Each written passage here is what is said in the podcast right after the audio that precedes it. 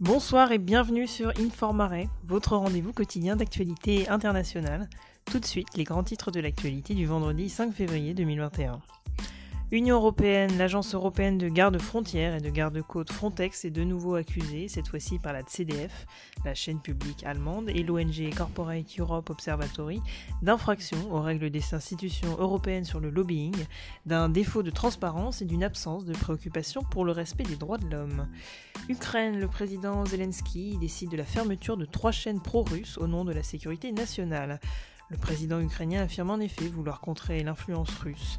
L'Ukraine soutient la liberté d'expression, pas la propagande financée par le pays agresseur, qui sape les efforts du pays sur le chemin de l'Union européenne et de l'intégration euro-atlantique, a-t-il écrit sur Twitter. En Inde, le gouvernement est en difficulté face au soutien de la chanteuse Rihanna et de l'activiste Greta Thunberg aux paysans indiens qui demandent le retrait de la réforme agraire depuis plus de deux mois. Au Népal, de nombreuses manifestations ont eu lieu aujourd'hui à Katmandou en soutien au Parti communiste et à son leader Sharma Oli au lendemain d'une manifestation de soutien à son adversaire maoïste Pushpa Kamal Dahal alias Prachanda le féroce.